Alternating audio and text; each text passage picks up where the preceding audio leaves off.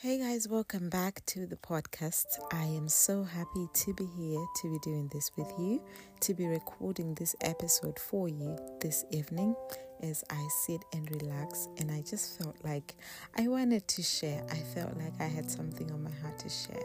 Anyway, if you're new or you are listening to me for the very first time, I am so happy you are. And if you've listened to me before, I'm so grateful for your support. Um, and this is just one personal way of letting you know my thoughts, letting you know what I'm thinking, letting you know where I am, and just with the hope of sharing lessons, inspiring hope, and you know, everything that I say on here. Most of the things I have experienced, um, it's not proven research or factual, but it's something that I have learned in my life, and I hope that it can be of impact to you. It can help you see things see things differently or do things better. Anyway, today I wanted to talk about five things that I've learned, particularly in relation to religion, in relation to God, in relation to my faith journey as I walk with God.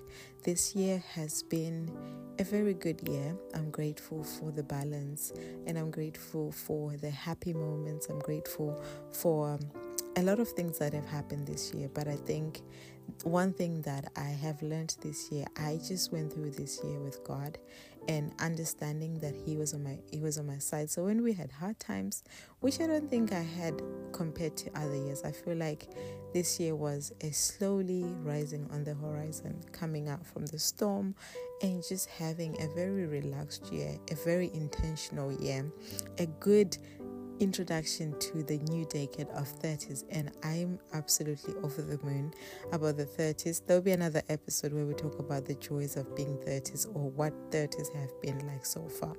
But i wanted to share five lessons that i have learned particularly um, when it comes to my faith. So the first lesson that i've learned uh, a couple of years ago, maybe last year, I'm not sure, but I had a word from God, and the word was, I will restore you. So I'm like, okay, God, what do you mean you're going to restore me? Like, restore me to what? What are you going to restore? Now, there were a couple of ideas in my head that I was like, oh, God must mean He's going to restore this, or God must mean this is going to be restored. I didn't know what that meant. And instead of asking God, like, what are you going to restore? what how are you going to restore me? How's that going to happen? How's the process going to be like? I just assumed different things and god was just like you have no idea what i'm going to restore. And it wasn't until i was having a conversation with um, a lady um, that i absolutely respect who happens to be my mentor in life and she's she's absolutely great. And she was saying that to me and i was saying i've just remembered i had a word from god saying i will restore you but I didn't know what, and I never asked, How are you going to restore me? I never asked what He meant when He said, I will restore you. But now I see on this other side of life what He meant. And and when when I thought God was going to restore all these crazy things in my head, actually God was saying, I will restore you to yourself. I will restore you back home to who you've who who I've always wanted you to be, to who you were meant to be. And the Bible says that before I formed thee, I knew thee. And God had a plan right from before I was formed in my mother's womb. There was a plan that was set in place. Now, life comes and struggles come, and sometimes they derail us from the purpose that God has. And I remembered at that point in time that whilst I was so focused on these earthly things that I thought God was going to restore. In other words, God was saying, I will restore you to the original plan, to the original state of your being, to the original of you. In other words, it's like, welcome back home to yourself. And I don't know, but that did something to me to go through life and suddenly realize that I am back home to me not to anybody else, but I am back home to me. A lot of us are going through life. We're chasing after things, we're chasing after relationships, we're chasing after jobs, we're chasing after money that we have lost ourselves trying to attain a lot of things. And maybe the word for you is God wants to restore you so that you can come back home to yourself, that you come home to you and you realize that everything that you've always wanted, you have it within you. So I hope that blesses you. The second lesson is God doesn't need my help. Now, a lot of times I will have an idea in my head, or I will be waiting in the waiting season. Particularly, I find the waiting season one of the most painful seasons. One, I'm not the most patient of people, and two, waiting just sucks, right? Because you like, when? How do I know? And waiting on God is not like I can call Him and be like, God, uh, what time are you gonna send that package? You just wait. And in that waiting season, sometimes you're like, God, I can help you. Maybe I can apply for that job and then you just kind of do things for me. Maybe I can do this and just, you know, push you in the right way so that you can do that thing that I've been waiting for you to do for me. But the lesson this year was God doesn't need my help. From when I was born, from my conception, I never had a hand in that. Now, I'm not saying that we shouldn't be proactive to help God in, you know, doing some things that there's some things that we don't need to pray for because we can do them by ourselves. But you know that thing that you're like trying to force God's hand to do things your way? And God is like, no, no, no, we're not doing that way. Like, just wait. Just give me a second. Just wait. God is like that. We're like children in His presence. It's like, just wait, I'll do it, just wait.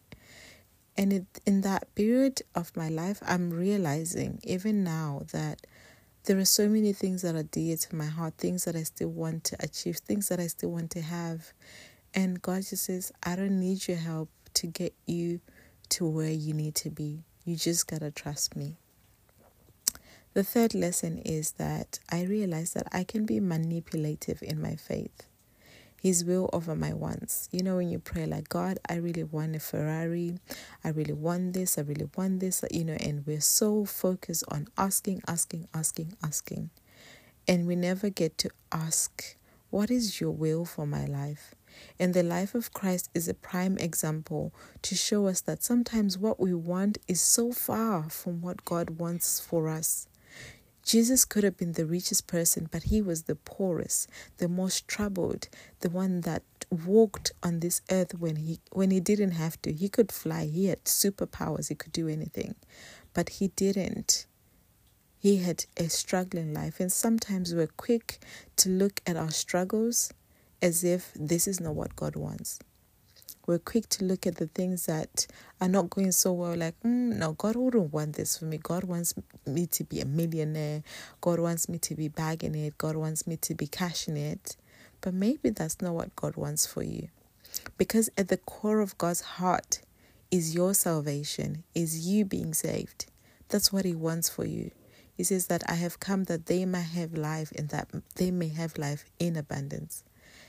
And sometimes if he knows that if he gives you those riches, if he gives you whatever you want, you're gonna, if he gives you that relationship, you're gonna forget about him. Sometimes God may be like, you know what? This blessing could be the very same thing that could destroy my child. So I'm not gonna give it to her. But you know what? Through the fire, we are made. Through the fire, the diamond are purified, the gold is made pure.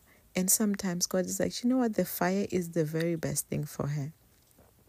So sometimes we need to learn not to be manipulative in our faith, but rather we must praise God and says that for we know that all things work together for good, according to them that love God, that this too shall be for my good. This too, what the devil meant for evil, God meant for my good. The third lesson, oh, we're on the fourth lesson now. Yeah, the fourth lesson is that peace in the presence of storms sometimes I think this ties it really into the last point that I was talking about. That sometimes God's way, even though you can be going through the fire, there's a certain peace that you have, a certain peace that you possess as you go through the hardest storms of your life, and you realize that, you know what? It's okay. I've got God with this. Like, I've got God in my storm. I'm grateful for my storms because I know that God is holding my hand. And sometimes we have to really listen to be so intentional to listen to that voice, to realize that presence that carries us through. And you have a lot of writers, a lot of inspiring people that say that it was through my hardest, difficult, difficult seasons of life that were the very best that we felt connected to our very source of being. And God's methods are not always convenient.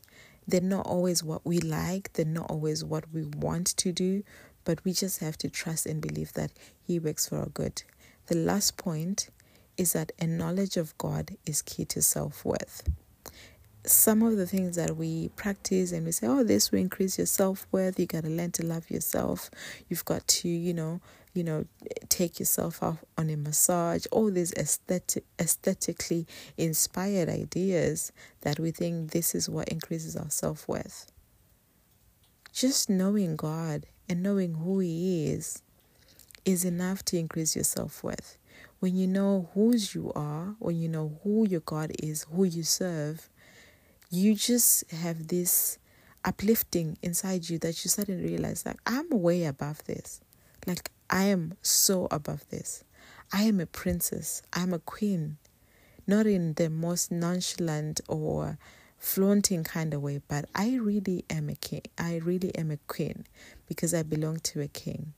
And the way you treat yourself when you look at whose dad you are, you suddenly carry yourself with more weight because at any point in your life, you can drop the most precious name, the name of Jesus. And we may say that, like, you know, yeah, we're queens and we're sons and daughters of God, but do you really believe that?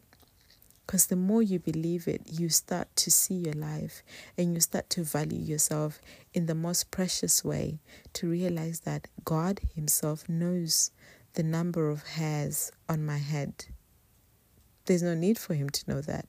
But hey, when you love somebody, when you're in love with somebody, you learn to know even the details about them that may not make any sense, that may not be useful at all. But that's the way that God is intimate with us. And that's the relationship that He has with us. So, these are some of the lessons that I just wanted to share with you. And I hope that they can be inspiring and I hope that you can learn a thing or two from them. I pray that you're well wherever you are. Currently, I'm not really on socials. So, if you've been looking for me, I'm off socials, but I'm okay. I'm blessed. And God has been so good. Getting off socials has been such a blessing, um, something that has been infiltrated my life in a very positive way. And I would absolutely encourage you all to do it if you can. Um, but I pray that you're well. And there will be another podcast coming where we're discussing the 30s, how the 30s have been. And yeah, I can't wait for you all to hear that. So please share this episode with somebody and just share some love. Happy December. It's Christmas season. I pray that you're well and I pray that, you know, you'll be taking some time off to spend with your family or to spend time doing whatever you like. Until next time, it's all love from me. Goodbye.